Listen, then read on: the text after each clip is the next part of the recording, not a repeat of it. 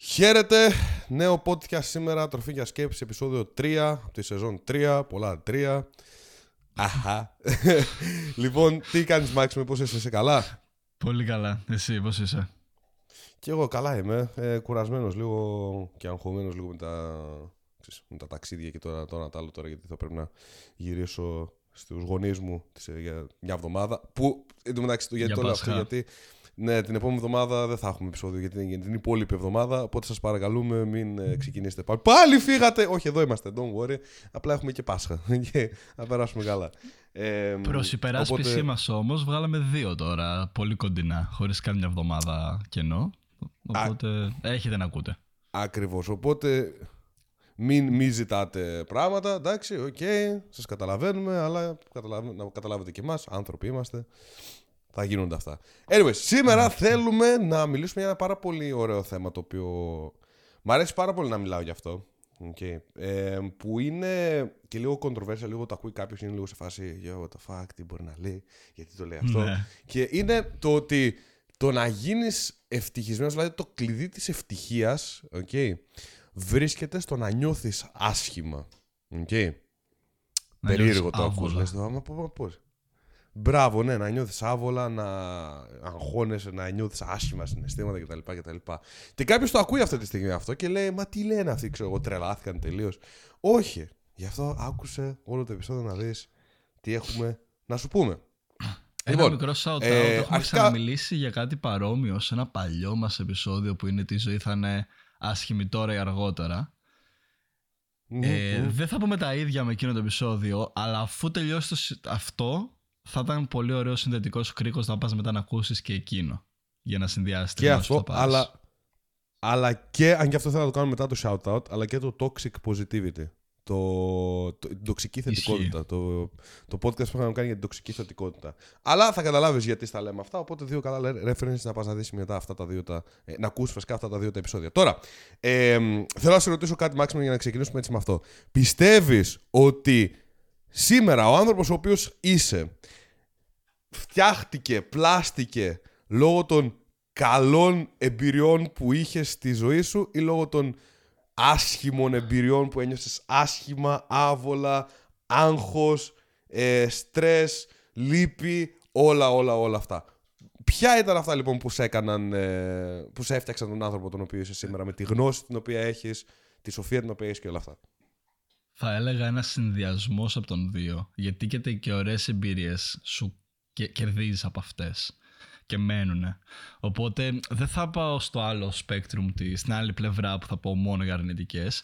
Θα πω ότι και οι θετικές αρκετά, αλλά mm-hmm. τα περισσότερα πράγματα που κέρδισα, τα μεγαλύτερα ωφέλη που έχω πλέον στη ζωή μου είναι από τις αρνητικές. Μπορεί το mm-hmm. συνολικό mm-hmm. άνθρωπο Ακριβώς. να τον έπλασαν είναι... και οι δύο, ακριβώς.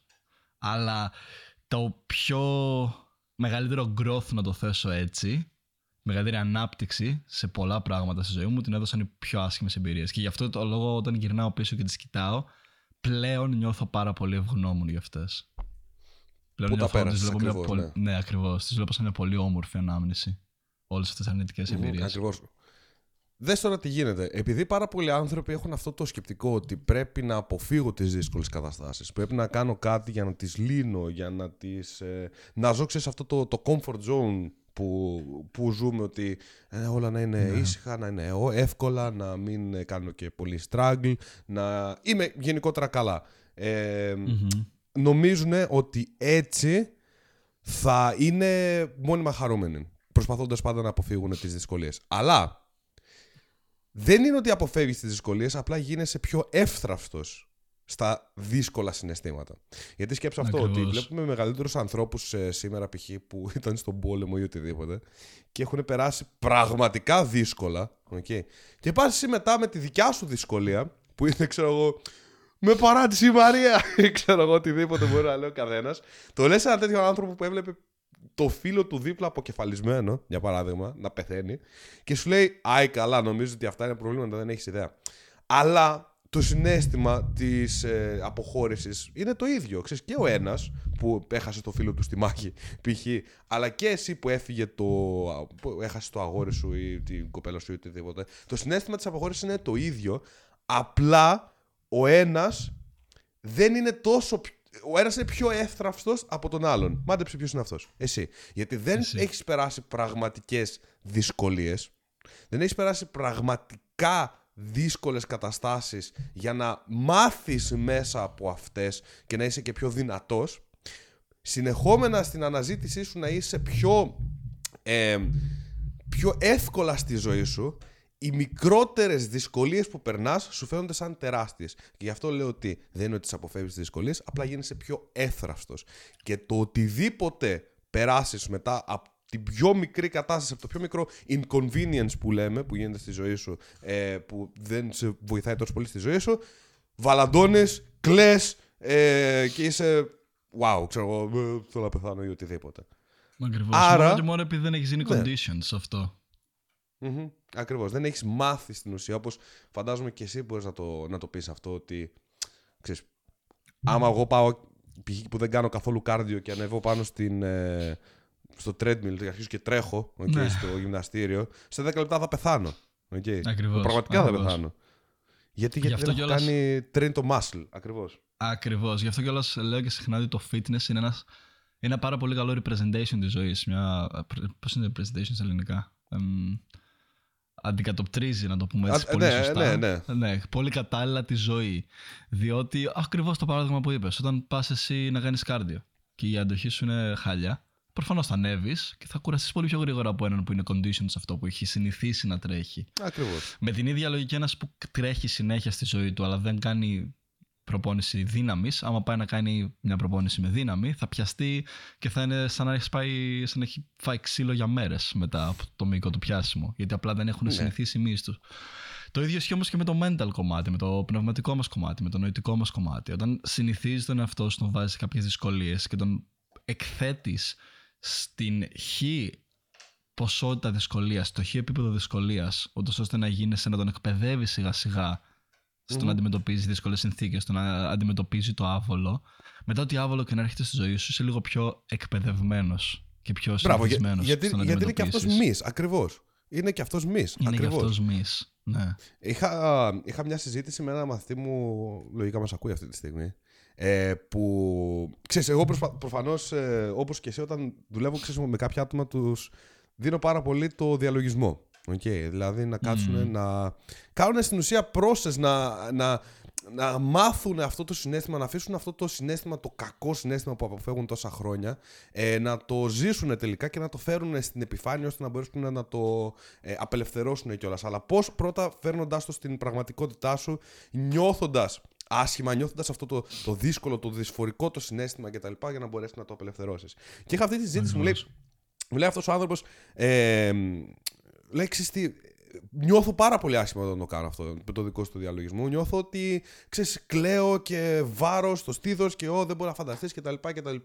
Στις αρχές κιόλας ειδικά. Ε, μου λέει, δεν υπάρχει ένας πιο εύκολος τρόπος να, να ξεπεράσω το πρόβλημα το οποίο έχω με τα συναισθήματά μου, αλλά να μην κάνω αυτό το δόσο δύσκολο διαλογισμό.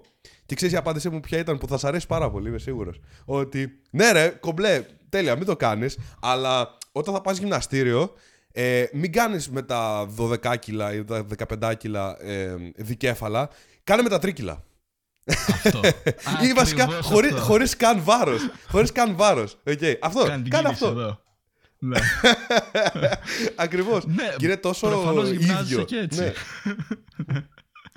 Άρα όταν, όταν δεν αφήνεις λοιπόν τον μη αυτό να πονέσει, γιατί φυσιολογικά εσύ θα μας τα πεις κιόλας ε, πολύ καλύτερα, όταν δεν αφήνεις τον μη να πονέσει, αυτός καταλαβαίνει ότι δεν χρειάζεται να μεγαλώσω. Έτσι δεν είναι? Γιατί Ακριβώς. μεγαλώνει ένα, ο μυς του, του δικεφάλου? Γιατί νιώθει αυτό τον πόνο και λέει ότι πρέπει να μεγαλώσω για να μπορέσω να αντέξω όλο και όσο περισσότερο γίνεται αυτά τα κιλά τα οποία μου βάζει. Ξέρεις, monkey brain προφανώς. Κοίτα, νομίζω ότι κοίταξε, είναι βιωτικής ανάγκης. Μ' άρεσε πολύ το παράδειγμα που είπες, γιατί μου ήρθε τώρα it click me, ρε παιδί μου, ότι ακόμα και αυτό είναι ένα τρομερό representation για το mental κομμάτι, για το πνευματικό μας, νοητικό μας κομμάτι. Πώς μεγαλώνει πραγματικά ο μυς? Πάμε λίγο να μιλήσουμε για αυτό το κομμάτι. Δεν είναι ακριβώς με τον πόνο. Αρκετοί πιστεύουν ότι όσο πιο πολύ πονέσω στο γυμναστήριο, όσο πιο πολύ πάθω fatigue στο μυς στο γυμναστήριο, θα μου δώσει το μέγιστο growth. Και mm-hmm. γι' αυτό και όλο το λόγο τους βλέπουμε να γυμνάζονται, να χτυπάνε. Ναι, προφανώς όταν είσαι beginner, ό,τι και να κάνεις, θα πάρεις growth. Αλλά μετά από ένα σημείο, άμα απλά κάνεις drop sets, πολλά δηλαδή, άμα απλά πας και κυνηγάς το pump και τη μυϊκή και το μυϊκό πόνο, mm-hmm. δεν θα σου δώσει το μέγιστο growth. Θα σε τερματίσει. Και απλά θα δεν θα σε μεγαλώσει τόσο πολύ δηλαδή. Ναι. Αυτό. Mm-hmm. Θα χτυπήσεις πλατό και θα αναρωτιέσαι γιατί χτύπησα πλατό. Ε, τόσο mm-hmm. πηγαίνει mm-hmm. το γενετικό μου ταμπλό. Μέχρι εκεί πήγαινα, δεν πάει παραπάνω. Και εκεί είναι το λάθος. Ότι πρέπει να βρεις το sweet spot, στο, όχι ακριβώς στον πόνο, αλλά στο φορτίο. Δηλαδή mm-hmm. πρέπει να παίζεις με το ιδανικό φορτίο, το οποίο να προκαλεί το μίσου τόσο όσο, ούτως ώστε mm-hmm. να λέει το μυαλό ότι ξέρεις κάτι, πρέπει να μεγαλώσω για να μπορώ να το πιέσω, αυτό το φορτίο. Αλλά να μην προκαλεί τόσο fatigue, τόση κόπωση, ούτως ώστε mm-hmm. μετά να μην έχεις χρόνο να αναρρώσεις και να μην έχεις χρόνο να ανακάμψεις μέχρι την επόμενη προπόνηση. Ακριβώς. Πάρε ό,τι είπα τώρα και σκέψου το και στο νοητικό σου παιχνίδι. Ακριβώς. Να βα... Ακριβώς. Όταν δηλαδή αποφασίσεις να κάνεις το άβολο, κάτι που ακούω πάρα πολύ συχνά και κυρίως το βλέπουμε σε motivational quotes και στα λοιπά, στο Instagram, στα, στα shorts του TikTok και σε όλα τα λοιπά. Ρε παιδί μου. Ναι, okay. ναι, που λένε οι άνθρωποι, ξέρω εγώ, ε, πάνε, κάνε το, βγες τελείως από τη ζώνη άνεσης, τρέξε βούτα, φύγε ah, τόσο ναι, ναι, μακριά ναι, από τη ναι, ζώνη άνεσή σου, που να ξεχάσεις το δρόμο πίσω. Ναι, μπορεί αυτό να δουλέψει για κάποιους ανθρώπους. Δεν θα πω ότι είναι κακό. Όντως για κάποιους ανθρώπους μπορεί να δουλέψει. Για αυτούς που είναι πιο conditioned στο να. Και δεν φοβούνται το φόβο, να το πούμε έτσι τόσο. Στο τολμάνε να το κάνουν αυτό. Δεν ξέρεις βέβαια πώς θα δουλέψει. Γιατί ακόμα και για αυτούς που θα δουλέψει μπορεί να τους προκαλέσει τραύμα. Ακριβώς αυτό. Ποιο όμως είναι, το... είναι το sweet spot σε αυτό το κομμάτι, στο άβολο και στη ζώνη άνεσης. Το έχει αναφέρει πάρα πολύ όμορφα στο βιβλίο του twelve Rules for Life ο Peterson. Που λέει να έχεις το ένα πόδι στα πράγματα, στην, στο, στο βολικό, στο comfortable, mm-hmm. εκεί που νιώθεις άνετα, εκεί που δεν φοβάσαι τελείως, εκεί που το stress είναι τελείως, μπορείς να μανατζάρεις το stress στη ζωή σου και νιώθεις mm-hmm. καλύτερα, και το δεύτερο πόδι έξω από τη ζώνη άνεσης, στη ζώνη mm-hmm. εκμάθησης, και να Τε, προχωράς τέλεια. Με αυτό. Πολύ σωστό. Να κρατάς τόσο καλά την ισορροπία, το να μαθαίνεις και να προοδεύεις συνεχόμενα. Όπως ακριβώς mm-hmm. και στο γυμναστήριο. Το να έχεις το να προκαλείς το σώμα σου τόσο ώστε να προοδεύει χωρίς να κουράζεσαι πάθεις... τόσο. Ναι, ναι, ναι. ναι, ναι, ναι, ναι. Χωρίς να ρισκάρεις overtraining, χωρίς να ρισκάρεις να τραυματιστείς, χωρίς τίποτα. Και έτσι έχεις μια συνεχόμενη πρόοδο. Ακριβώς. Ναι, ναι, ναι, ναι. Πολύ σωστό. Πολύ σωστό. Ξέρεις τι, ε, δες, δες τώρα τι θέλω να σου πω. Είναι ακριβώς. Αυτό που είχα καταλάβει και εγώ, okay, γιατί δεν, το βιβλίο αυτό εντάξει, κάποια στιγμή θέλω να το διαβάσω, αλλά δεν το έχω διαβάσει ακόμα. Γιατί ήταν αυτό ακριβώς που έλεγα και εγώ σε ένα βίντεο που είχα κάνει για το κοινωνικό άγχος. Okay, που έλεγα ότι γενικότερα ναι. όλα αυτά του τύπου άγχος και δεν ξέρω πώς θα το ξεπεράσω κτλ. Θέλουν δύο πράγματα. Δεν θέλουν με τίποτα, ξέρεις, full on έκθεση σε αυτό, βγες έξω και μίλας σε πεντακόσιες χιλιάδες άτομα ξέρω, και να περάσει το, το τραύμα το οποίο έχεις κτλ. Γιατί αυτό μπορεί να σε τραυματίσει περισσότερο. Όπως λοιπόν και στο γυμναστήριο, δεν θα πας, ενώ δεν μπορείς να σηκώσεις δέκα κιλά, δεν θα πας να σηκώσεις τριάντα κιλά ε, και να πεις όχι θα τα σηκώσω γιατί αυτό θα με κάνει καλά, ξέρω εγώ, γιατί θα τραυματιστείς. Ναι.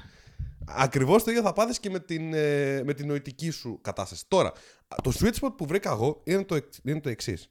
Έκθεση, okay, και απελευθέρωση. Πώς φαίνεται mm-hmm. αυτό στην ουσία. Έκθεση σε αυτό το οποίο σε τρομάζει, όχι, πάλι, όχι όμως τύπου full on όλη μέρα έξω να ουρλιάζω ξέρω εγώ στις πλατείες και όλα με κοιτάνε και εγώ ξέρω κτλ. Δεν έχει όχι. νόημα να το κάνεις αυτό έτσι. Μπράβο. Έκθεση εκεί που νιώθεις καλά και ένα βήμα πιο κάτω. Τι εννοώ, δηλαδή πώς φαίνεται αυτό, ότι αν δεν μπορείς να, να μιλήσεις π.χ. σε έναν άνθρωπος στον δρόμο, okay, γιατί ξέρεις σου κάνει trigger ή οτιδήποτε, έκθεση στο ότι θα πάω να μιλήσω σε έναν άνθρωπο, θα το πω, ξέρω, θα το ρωτήσω απλά την ώρα και θα φύγω.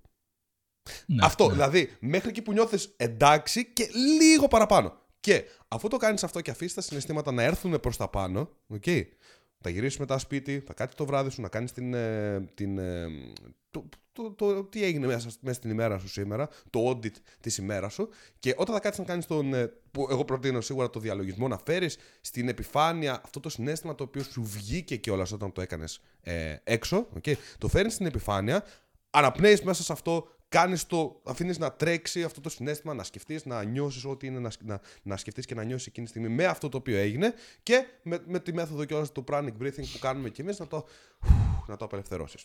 Όσο, δηλαδή, θέλει mm-hmm. έκθεση και αναγνώριση. Όσο το αναγνωρίζεις αυτό το συνέστημα και το γνωρίζεις και το γνωρίζεις παραπάνω μέσα σου, θα δεις ότι την επόμενη φορά που θα πας να το κάνεις, θα μπορείς να κάνεις και κάτι παραπάνω. Okay? Θα μπορείς να, να, να, να πεις, ξέρω εγώ, ότι ε, μπορεί μια φορά να πεις για την ώρα, την επόμενη φορά μπορείς να ρωτήσεις για κάτι το οποίο μπορεί να, να, να είναι λίγο πιο προσωπικό. Τύπου, ε, μπορείς να μου πεις, ξέρω εγώ, ένα καλό μαγαζί για καφέ. Αυτό είναι σίγουρα κάτι. Ξέρεις, μέχρι πριν δεν νιώθεις καλά να ρωτήσεις ε, κάτι τόσο. Ξέρεις, που δεν το ρωτάει όλος ο κόσμος, αλλά την ώρα, OK, ναι. μπορεί να το ρωτήσει ο κάθε, καθένας. Να κάνεις αυτό το λίγο παραέξω. Βλέπεις πάλι πώς νιώθεις με αυτό, OK. Το δουλεύεις, το κάνεις process μέσα σου, το, το απελευθερώνεις στην ουσία και μέσω του διαλογισμού και συνεχίζεις και παρακάτω. Μόνο έτσι. Πραγματικά, όσο. Πηγαίνεις στην ουσία μαζί με τον εαυτό σου βήμα, βήμα, βήμα, βήμα. Μέσα από αυτά τα άσχημα συναισθήματα θα έρθει αυτό που λέμε και όλος αυτό το growth. Θα μεγαλώσει λοιπόν ο μυς της, ε, της πνευματικότητάς σου, της νοητικότητάς σου. Το, οτιδήποτε μυς θα είναι αυτό. Να ξέρεις ακριβώς που είσαι αυτή τη στιγμή, να την αναγνωρίζεις, okay, χωρίς να βαράς τον εαυτό σου ότι «Α, γιατί είσαι εκεί ακόμα» και μπλα μπλα μπλα. Okay. Έκθεση σε αυτό, μικρή. Μικρή έκθεση, μικρό growth κάθε φορά, δηλαδή ένα βήμα πιο κάτω, αναγνώριση, okay, ε, απελευθέρωση και πάλι από την αρχή. Αυτό, για μένα αυτό ήταν το, το sweet spot και τουλάχιστον και για μένα αλλά και για τους ανθρώπους που έχω ε, δουλέψει μέχρι σήμερα και φαντάζομαι ότι πάνω κάτω είναι το ίδιο και στο gym. Δεν θα πεις σε κάποιον εκεί που έκανε δέκα, δέκα κιλά, πήγαινε κάνε τριάντα σήμερα. Όχι, πήγαινε κάνε δώδεκα π.χ. Και αυτό θα σε βοηθήσει να μείνεις και πιο συνεπής και στην νοητική ανάπτυξη και στο γυμναστήριο, βέβαια, μέχρι έναν τρόπο. Γιατί ποιος είναι δύο βασικά, θα μιλήσουμε και για τους δύο. Γιατί ο ένας είναι στην αρχή, ο άλλος είναι στο δεύτερο στάδιο. Και, το, mm-hmm. και ο δεύτερος, ειδικά για μένα, λόγος είναι το πιο, ο πιο παραμελημένος. Ποιοι είναι οι δύο λόγοι που παρατάνε οι άνθρωποι το γυμναστήριο? Τον πρώτο μπορούμε πάρα πολύ εύκολα να το σκεφτούμε. Π.χ. ποιος είναι ο πρώτος λόγος που θα μπορούσες να σκεφτείς εσύ που οι άνθρωποι παρατάνε το gym? Ε, έκαναν, για, για μένα τουλάχιστον, έκαναν ε, μια εβδομάδα, ξέρω, μια, παράτησαν μια μέρα, δεν πήγαν μια μέρα και ένιωσαν άσχημα και λένε ε, τώρα ποιο είναι το νόημα. Ναι, αλλά γιατί δημιουργείται αυτό εξ αρχής? Επειδή, να σε βοηθήσω, επειδή όταν, όπως Πέρα, είπες ναι. αυτό για την ώρα, όπως είπες αυτό για την ώρα, οι περισσότεροι και coaches δυστυχώς και έξω, αλλά και οι περισσότεροι άνθρωποι και χωρίς καν coach και μόνοι τους, όταν ξεκινάνε το γυμναστήριο, δεν σκέφτονται να πάω απλά να ρωτήσω την ώρα σε έναν άγνωστο στο δρόμο, ενώ ξέρω ότι οι κοινωνικές μου δυναμικές δεν είναι και οι καλύτερες. Σκέφτονται θα πάω να ξεκινήσω να πιάσω μια ολόκληρη συζήτηση για μία ώρα μαζί του. Ωραία. Οπότε, μεταφράζοντας το αυτό στο γυμναστήριο, αντί να πας να ξεκινήσεις πολύ low. Πολύ χαλαρά. Δηλαδή, αν είσαι ένα άτομο που. Ας τα δούμε ρεαλιστικά. Αν είσαι ένα άτομο που δεν γυμνάζεται καθόλου στη ζωή του, το να βάλεις ένα στόχο ότι θα πηγαίνω έξι φορές τη βδομάδα στο γυμναστήριο και θα πατιέμαι για μία ώρα. Και. Είναι πολύ δύσκολο να το πετύχεις, γιατί σε κάνει ακριβώς αυτό το μεγάλο leap από τη ζώνη άνεσή σου που τώρα ήταν να μην πηγαίνω γυμναστήριο. Γιατί κακά τα ψέματα το γυμναστήριο μας προσφέρει πάρα πολύ ωραία ωφέλη, αλλά είναι κάτι άφωνο. Ναι, ναι, ναι. Είναι κάτι ναι, επίπονο. Ναι, ναι, ναι. Όπως το να πας να μιλήσεις σε έναν άγνωστο στο δρόμο, το άγχος σου στο προκαλεί επίπονο. Το να ξεκινήσεις την δικιά σου επιχείρηση, το να δουλέψεις πάνω στον εαυτό σου και στο. Το να φύγεις από τη δουλειά σου που πράγματα. Δεν σου αρέσει τόσα χρόνια κτλ. κτλ. Ναι. ναι, όλα αυτά είναι επίπονο, είναι ο πόνος. Ο... Και το mm-hmm. σώμα μας, το μυαλό μας είναι τόσο καλωδιωμένο στο να αποφεύγει τον πόνο που δεν θα το κάνει. Δεν, δεν mm-hmm. θα πάει να το κάνει. Οπότε για ποιο λόγο το παρατάνε το γυμναστήριο? Γιατί βάζουν πάρα πολύ μη ρεαλιστικές, μη ρεαλιστικούς στόχους, όπως μιλήσαμε και στο προηγούμενο επεισόδιο για τη στόχοθεσία. Βάζουν μη ρεαλιστικούς στόχους που είναι πάρα πολύ άβολοι και επίπονοι για να τους κάνουν και καταλήγουν στο να μην πάνε συνεπείς. Όπως σου είπα και πριν λίγο, το να μην πάνε μια μέρα και να νιώσουν ότι αυτή μια μέρα που δεν πήγα τα γάμισα. Οπότε, ε, άστο τώρα, απέτυχα. τζι τζι. Ναι, ναι, ποιο είναι το νόημα. Mm-hmm. Ναι, αυτό ακριβώς. Ήταν. Ακριβώς. Ε, Ξε... Γι' αυτό κιόλας το παρατάνε και στη διατροφή.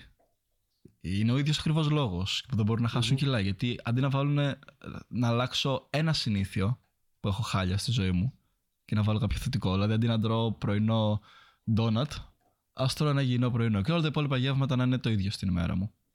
Όχι, all in, τα πάντα όλα. Και από εκεί που ήταν ένας άνθρωπος ε, που έτρωγε πίτσες και ντόνατς, ξαφνικά θέλει να φάει μόνο σαλάτες και πυρόκολο.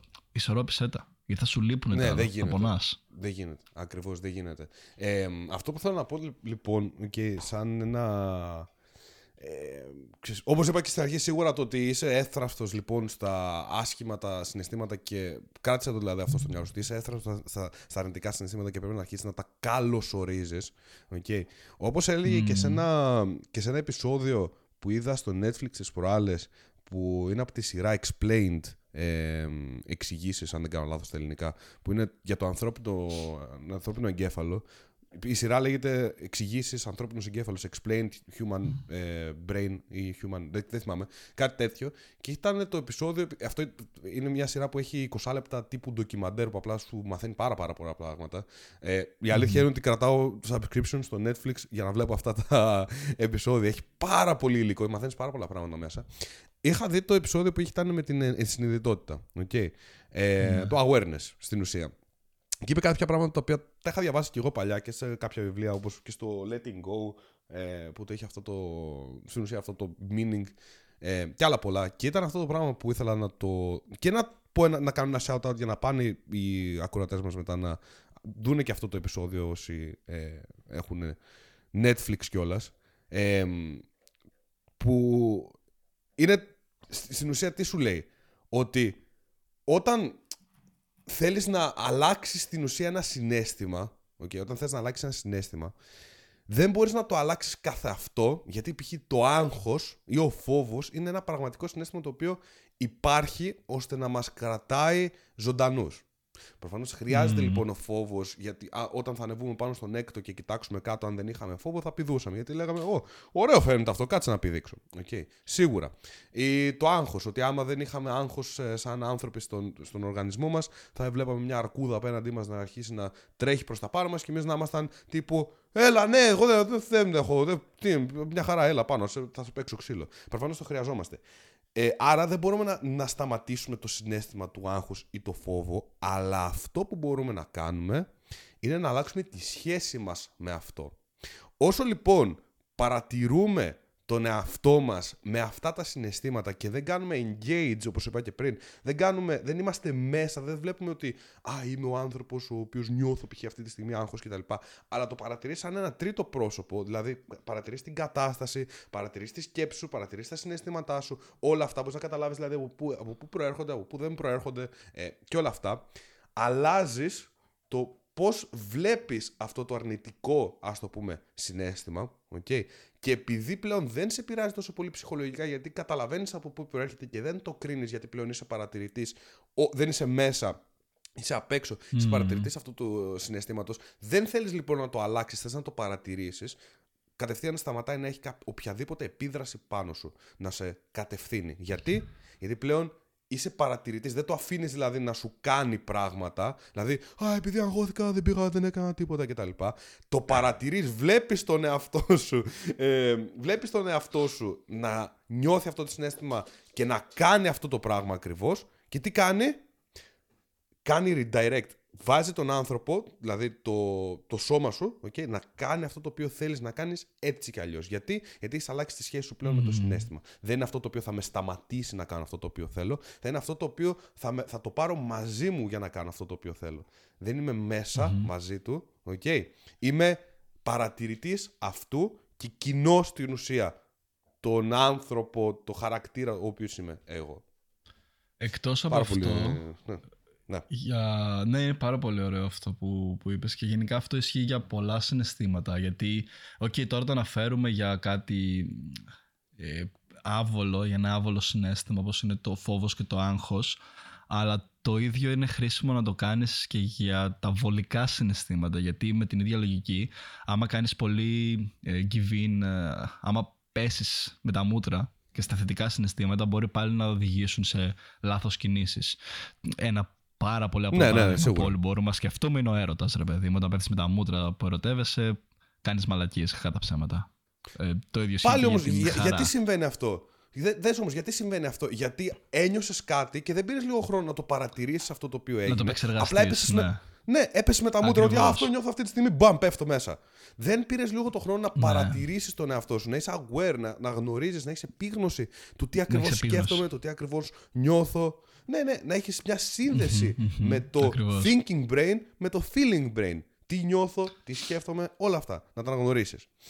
Πριν ε, συνεχίσω για το άγχος, κάτι που θέλω να αναφέρω. Ε, αυτό ακριβώς γίνεται γιατί είναι πάρα πολύ λεπτές οι γραμμές του να κυριεύω το συναίσθημα, του να αποδέχομαι το συναίσθημα και το να με κυριεύει το συναίσθημα.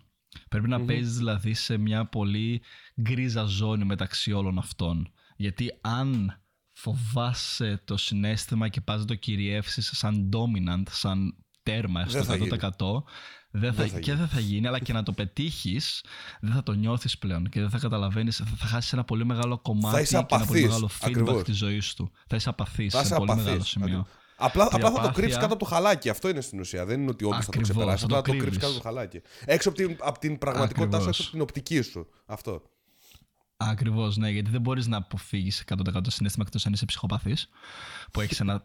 Ναι, ρε παιδί μου, εντάξει, άμα έχεις όντως θέμα που δεν νιώθουν συναισθήματα, αυτό είναι κατηγορία. Αλλά αλλιώς δεν μπορείς, κατάλαβε το, ότι ό,τι νομίζεις ότι κλείνω το διακόπτη και παπαριές, δεν τον κλείνεις. Απλά τα κρύβεις τα συναισθήματα, όπως είπες, κάτω από το χαλάκι. Και εκεί αυτά συσσωρεύονται σιγά σιγά και κάποια στιγμή θα σκάσουν. Και όταν σκάσουν, βρες που να κρυφτείς. Όσο δεν τα αντιμετωπίζεις. Και όχι μόνο εσύ, αλλά και οι γύρω σου. Ακριβώς. Και οι γύρω σου και όλοι. Αλλά ναι, οπότε πρέπει να βρεις αυτή την γκρίζα ζώνη που ό,τι και να ακούσεις από το σημερινό podcast, ό,τι και να διαβάσεις από βιβλία, αν δεν τα κάνεις πράξη, αν δεν πειραματιστείς, αν δεν το λούσεις πολλές φορές, δεν θα το μάθεις ποια είναι η δική σου γκρίζα ζώνη. Αλλά mm-hmm. και εκτός από αυτό, η απάθεια είναι μια πάρα πολύ όμορφη λέξη που αναφέρθηκε πριν λίγο από, το, από σένα mm-hmm. ε, για το άγχος. Τι είναι τώρα με το άγχος το θέμα? Δεν είναι μόνο αυτό που ότι μας προστατεύει από την αρκούδα, όπως ο φόβος. Το άγχος επίσης μας δίνει λόγο ύπαρξης. Mm-hmm. Γιατί άμα απαλλαγείς εκατό τοις εκατό από όλα σου τα άγχη, η ζωή φτάνει στην απάθεια. Δεν έχεις κάτι που να σε ενδιαφέρει, δεν έχεις κάτι που να σε προκαλεί. Γιατί σκέψου λίγο ένα θετικό συναίσθημα, σε εισαγωγικά, γιατί για κάποιους ανθρώπους είναι αρνητικό μέσα τους, που δεν είναι. Αλλά σκέψου ένα όμορφο συναίσθημα που είναι η πρόκληση. Όταν κάτι είναι τόσο προκλητικό, ούτως ώστε σου κινεί το ενδιαφέρον να πας να το κάνεις. Ναι. Αυτό που νιώθεις εκείνη τη στιγμή είναι άγχος. Mm-hmm. Αυτό είναι παραγωγικό άγχος. Το να ανέβεις ένα stage να δώσεις μια ομιλία, ενώ σου αρέσει αυτό, νιώθεις άγχος.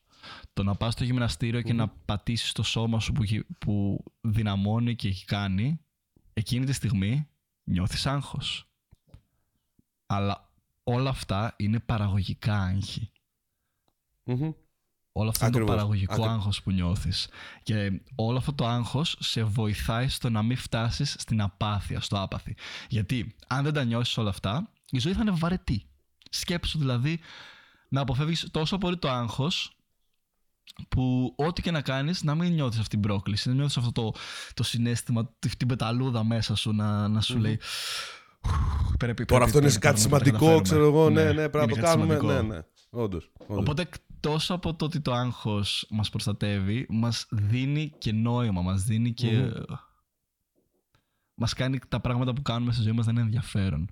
Ακριβώς. Μας κινεί το ενδιαφέρον. Είναι, είναι ακριβώς αυτό για το λόγο τον οποίο είπαμε πριν. Ότι αλλάζεις λοιπόν το, το, τη σχέση σου με τα συναισθήματα, όχι τα συναισθήματα καθ' αυτά, και αλλάζει γενικότερα και το πώς σε επηρεάζει, πώς βλέπεις τον εαυτό σου, πώς υπάρχει και η κατάσταση η οποία νιώθεις. Γιατί ένα επίσης πράγμα το οποίο θέλω να πούμε και ίσως είναι από τα τελευταία πράγματα πριν, πριν κλείσουμε, ε, είναι αυτό ότι στην τελική, το συναίσθημα το οποίο νιώθεις okay, δεν καθορίζει την κατάσταση την οποία ζεις.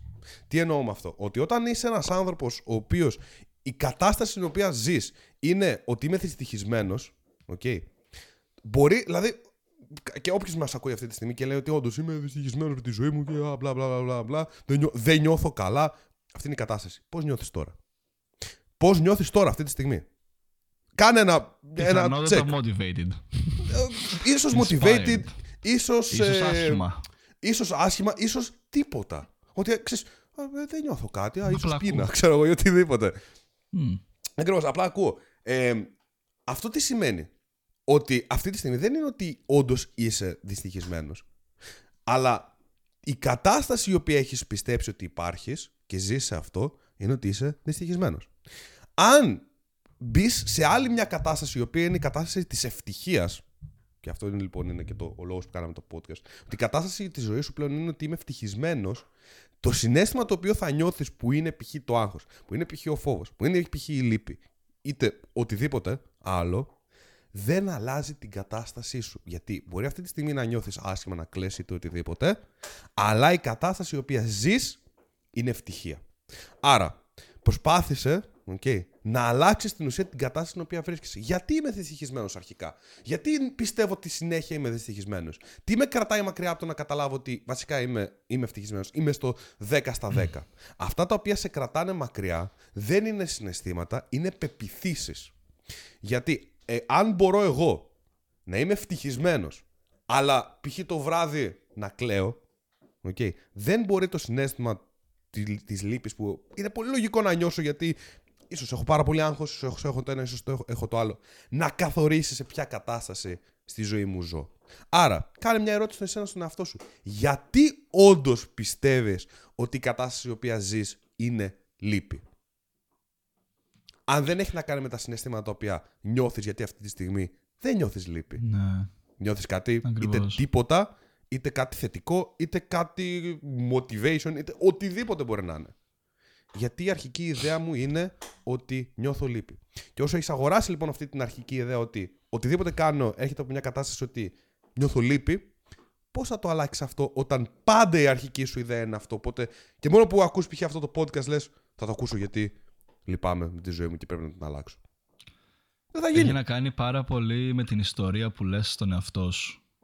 Άμα ακριβώς, η ιστορία, το πώς τη διηγήσε, κακά τα ψέματα, αυτό που είπες, οι πεποιθήσεις μας, εγώ το βάζω σε μια ακόμα ομπρέλα παρόμοια με τις πεποιθήσεις, που είναι η αντίληψη. Αντίληψη mm-hmm. και οι πεποιθήσεις. Αυτά δύο είναι που καθορίζουν το τι κατάσταση θα βρίσκεσαι. Και ακόμα και ευτυχία και δυστυχία για μένα είναι fluid, είναι ρευστές καταστάσεις, δεν είναι σταθερές. Γιατί και αυτό mm-hmm. και ευτυχία και δυστυχία προκύπτουν από συναισθήματα, από μια ε, μάζα συναισθημάτων. Mm-hmm. Και δεν γίνεται ακόμα και ευτυχισμένος ίσως να είσαι είκοσι τέσσερα επτά, ε, ακόμα και σε αυτό το state να βρίσκεσαι, γιατί πάλι είναι fluid, είναι πάλι δηλαδή βρίσκεται σε, σε φάσμα συναισθημάτων μέσα. Οπότε ίσως πρέπει να αναρωτηθείς, να mm-hmm, ψαχτούμε mm-hmm. λίγο πιο μέσα σε αυτό, να ψάξεις λίγο αν είμαι ευτυχισμένος, από ποιους, από πού πηγάζει, τι, τι ιστορία λέω στον εαυτό μου που mm-hmm. με κάνει ευτυχισμένο ή δυστυχισμένο, τι μπορώ να αλλάξω στην αφήγηση αυτής της ιστορίας. Την ιστορία σου εσύ την ελέγχεις, έτσι, κατά τα ψέματα. Μπορεί να σου συμβαίνουν ό,τι σου συμβαίνει στη ζωή, αλλά εσύ επιλέγεις πώς θα αντιδράσεις, εσύ επιλέγεις πώς θα τα δεις. Ένα κλισέ quote το οποίο μου αρέσει πάρα πολύ. Mm-hmm. Ακριβώς, ένα πάρα πολύ κλισέ quote το οποίο μου αρέσει όμως πάρα πολύ, που λέει η ζωή δεν είναι το τι σου συμβαίνει, αλλά το πώς αντιδράσεις και το πώς τα αντιλαμβάνεσαι αυτά που σου συμβαίνουν. Ακριβώς. Άρα όταν έχεις τα, τα κιάλια, ρε παιδί μου, ε, όταν έχεις τα κιάλια ότι ναι. η ζωή μου είναι σκατά και νιώθω δυστυχισμένος κτλ. κτλ. Προφανώς ακόμα και κάτι καλό να σου γίνει, θα, επειδή θα έχεις τα κιάλια του ότι όλα πάνε σκατά στη ζωή μου, θα δεις, ωραία, αυτό είναι το καλό γιατί μου γίνεται, για να μου γίνει κάτι κακό μετά. Ναι, ναι. Άρα πάλι θα το δεις σαν ότι είναι κάτι κακό. Όχι ότι είναι κάτι θετικό, αλλά αν τα, αν τα κιάλια τα οποία φοράς είναι ότι όντως, ξέρεις, αξίζω κάτι καλό στη ζωή μου, γι' αυτό μου έγινε αυτό. Η αντίληψη, ναι. η αντίληψη θα είναι πολύ διαφορετική. Μπορεί να είναι ακριβώς το ίδιο πράγμα, μπορεί να είναι ακριβώς το ίδιο συναίσθημα okay, της λύπης ή το οτιδήποτε, αλλά η αντίληψή σου θα είναι τελείως διαφορετική σε αυτό. Η σχέση σου με ναι. αυτό θα είναι τελείως διαφορετική. Και εκτός αυτά τα κιάλια υπάρχουν και τα δεύτερα κιάλια, που είναι αυτά που γίνονται στη ζωή, γίνονται σε μένα ή για μένα. Ή για μένα, ακριβώς. Ναι, ναι, ναι. Που μπορεί να γίνεται κάτι, ας πούμε ότι γίνεται κάποιο αρνητικό γεγονός στη ζωή σου. Άμα mm. το βλέπεις ότι αχ, τι μου τύχε, δες τι μου γίνε, τι μου συμβαίνει, τι μου φέρνει η ζωή, τι μου κάνει, θα κλαις, θα είσαι σε αυτή τη μίζερη κατάσταση. Άμα το βλέπεις όμως σαν, οκ, okay, η ζωή μου που έπεταξε άλλη μια πρόκληση στο δρόμο μου, πρέπει να βρω τρόπο να, να τον αντιμετωπίσω. Αυτή τη στιγμή νιώθω όπως νιώθω, νιώθω χάλια. Κλαίω, στεναχωριέμαι, αλλά δεν είναι το παν, δεν είναι το τέλος. Mm-hmm. Δεν, είναι, δεν με καθορίζει το πώς νιώθω αυτή τη στιγμή. Ακριβώς. Και το ίδιο και με τα θετικά πράγματα, γιατί τα αρνητικά είναι πάρα πολύ εύκολα να τα εντοπίσουμε. Εγώ mm-hmm. θα σου έλεγα, αν μας ακούσει αυτή τη στιγμή, μην κάθεσαι και βλέπεις μόνο τα αρνητικά. Κάτσε και δες στα θετικά πώς αντιδράς. Mm-hmm. Όταν σου δεχτεί κάτι καλό, το αδράζεις, αρπάζεις την ευκαιρία ή είσαι κάπως μαγκωμένος και ενδόμηχα σκέφτεσαι ότι δεν σου αξίζει αυτό που έγινε. Γιατί εκεί πέρα βλέπεις πάρα πολλές αλήθειες για τον εαυτό σου. Ακριβώς. Όταν κάτι πολύ καλό γίνεται σε σένα και νιώθεις υποσυνείδητα ότι δεν το αξίζεις, βρίσκεις, βρίσκει πάρα πολύ περίεργα έναν τρόπο εαυτό σου να θέλει να το καταστρέψει. Ακριβώς, ακριβώς. Ψάχνει να βρει τρόπους να τον γκρεμίσει. Ακριβώς, να το σαμποτάρεις. Είτε αυτό είναι δουλειά, είτε είναι μια σχέση. Γι' αυτό κιόλας βλέπεις πάρα πολλές φορές γίνεται μια πολύ καλή σχέση και ο ένας από τους δύο ανθρώπους σαμποτάρει αυτή τη σχέση. Δεν είναι απαραίτητα επειδή αυτός ο άνθρωπος είναι προβληματικός ή ότι είναι κακός. Είναι γιατί ίσως υποσυνείδητα δεν πιστεύει ότι το αξίζει αυτό το, το που, που, που ζει, που περνάει. Ακριβώς. Ακριβώς. Ακριβώς. Οπότε δες το και με αυτά. Αυτό, αυτό είναι. Ξέρεις, άμα ο κάθε άνθρωπος τα βάλει μέσα στη, στη. Αν τα καταλάβει αυτά τα οποία είπαμε σήμερα, γιατί είπαμε τρία-τέσσερα πράγματα τα οποία, oh my god, μπορούν, μπορούν πραγματικά να σου αλλάξουν τη ζωή. Πάρτα στα σοβαρά. Δεν τα λέμε για πλάκα. Okay. Είναι πράγματα που έχουμε δει, ναι, σε εμάς, σε άλλα άτομα τριγύρω μας, άτομα τα οποία μας συμβουλεύονται καθημερινά και όντως ισχύουν. Okay. Mm-hmm. Βάλτα στη ζωή σου. Okay. Κάτσε, γράψτε τα, ναι, κάτω, γιατί ξέρω ότι. Πολλοί ακούν τα podcast και είναι σε φάση ότι ξεπερπατάνε είτε οδηγάνε και δεν του δίνουν τόσο πολύ σημασία. Okay. Όχι, αυτό το podcast όταν γυρίσεις σπίτι, ξανά άκουσα του και γράψα κάτω αυτά τα πράγματα τα οποία έμαθες. Είναι πάρα yeah. πολύ πιο. Κάντο save. Ακριβώς, ναι, κάντο save. Όντως, κάντο save και είναι.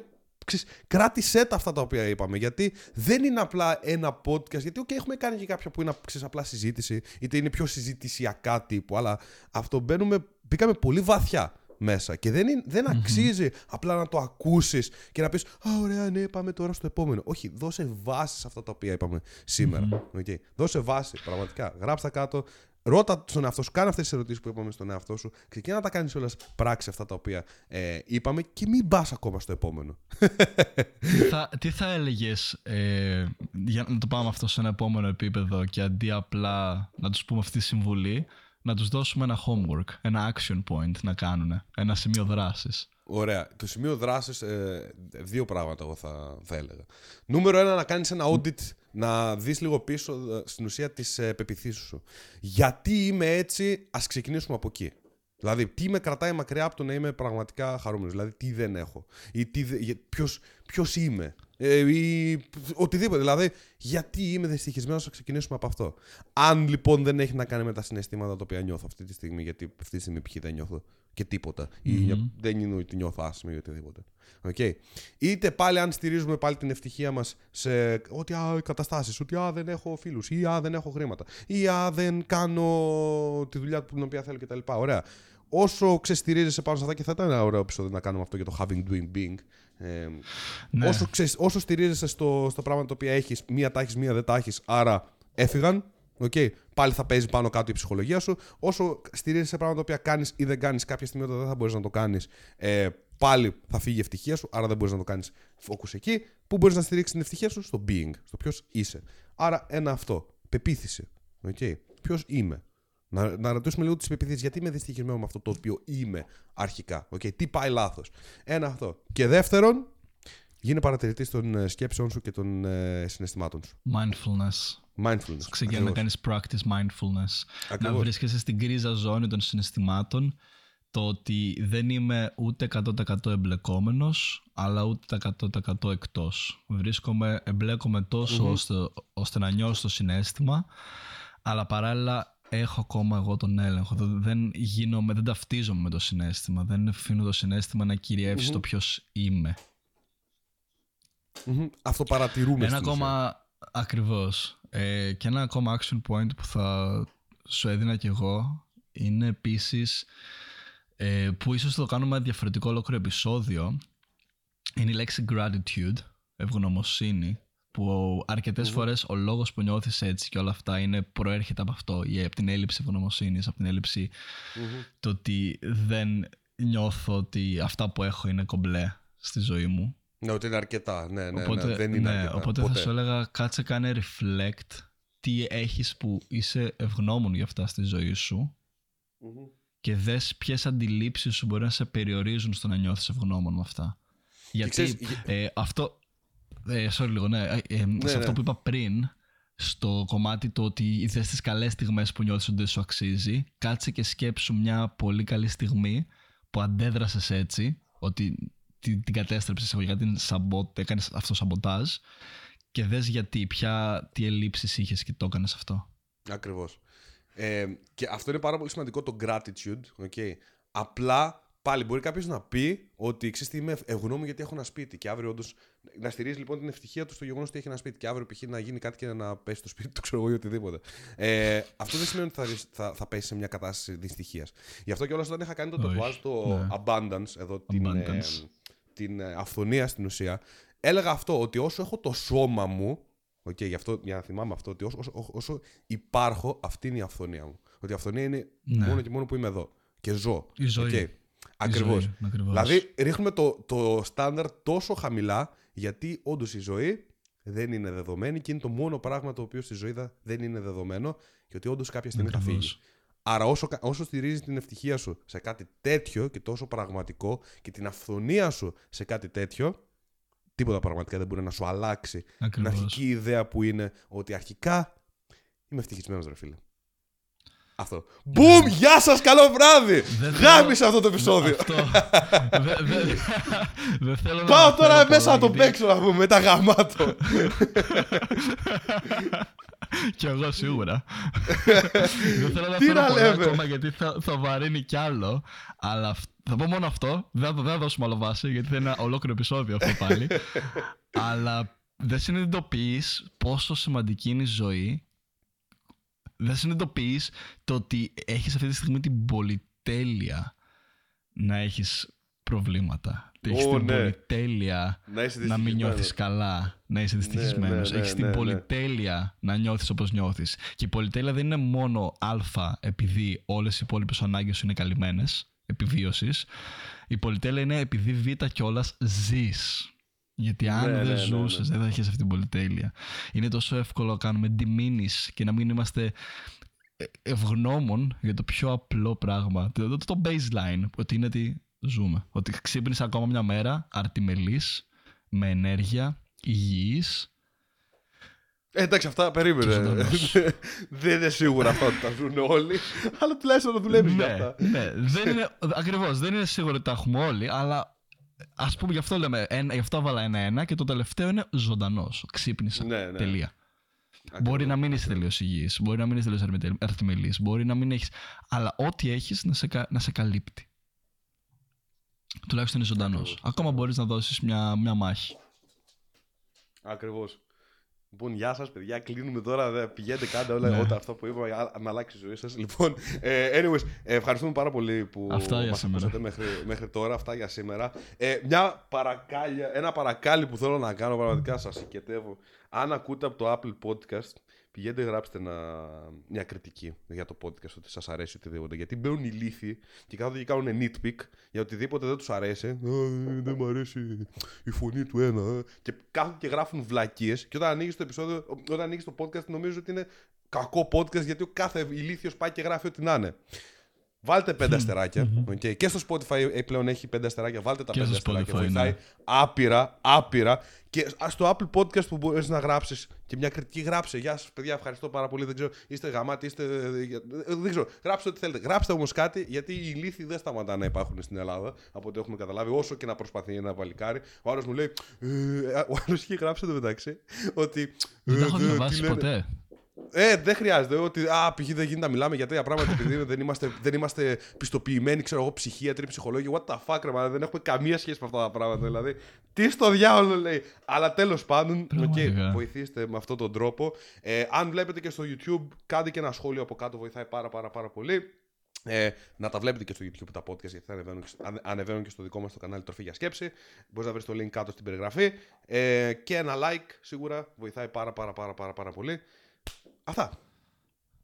Αυτό ακριβώς. Ναι, άμα θέλετε να στηρίξετε αυτό το podcast, το πιο απλό μπορείτε να κάνετε είναι απλά να αφήσετε μια κριτική, γιατί δεν έχουμε τρελά ads να τρέχουν από πίσω για να το προωθούν στο Spotify ή οπουδήποτε. Αυτό το podcast, ο λόγος που έχει φτάσει εδώ που έχει φτάσει, είναι από την όση στήριξη έχετε ρίξει μέχρι στιγμής και από τον τρόπο να στηρίζετε και να συνεχίζετε να στηρίζετε και να βοηθάει αυτό το podcast να φτάσει σε περισσότερα αυτιά και να ανεβαίνει. Ακριβώς. Οπότε, αν σου άρεσε επίσης, εγώ θα πω κάντο και ένα share στα άι τζι stories σου για να το δουν και οι φίλοι σου, να τα ακούσει ένας φίλος που να χρειάζεται να τα ακούσει αυτά εδώ. Και κάνα μας και τάλι, θα χαρούμε πάρα πολύ να το δούμε.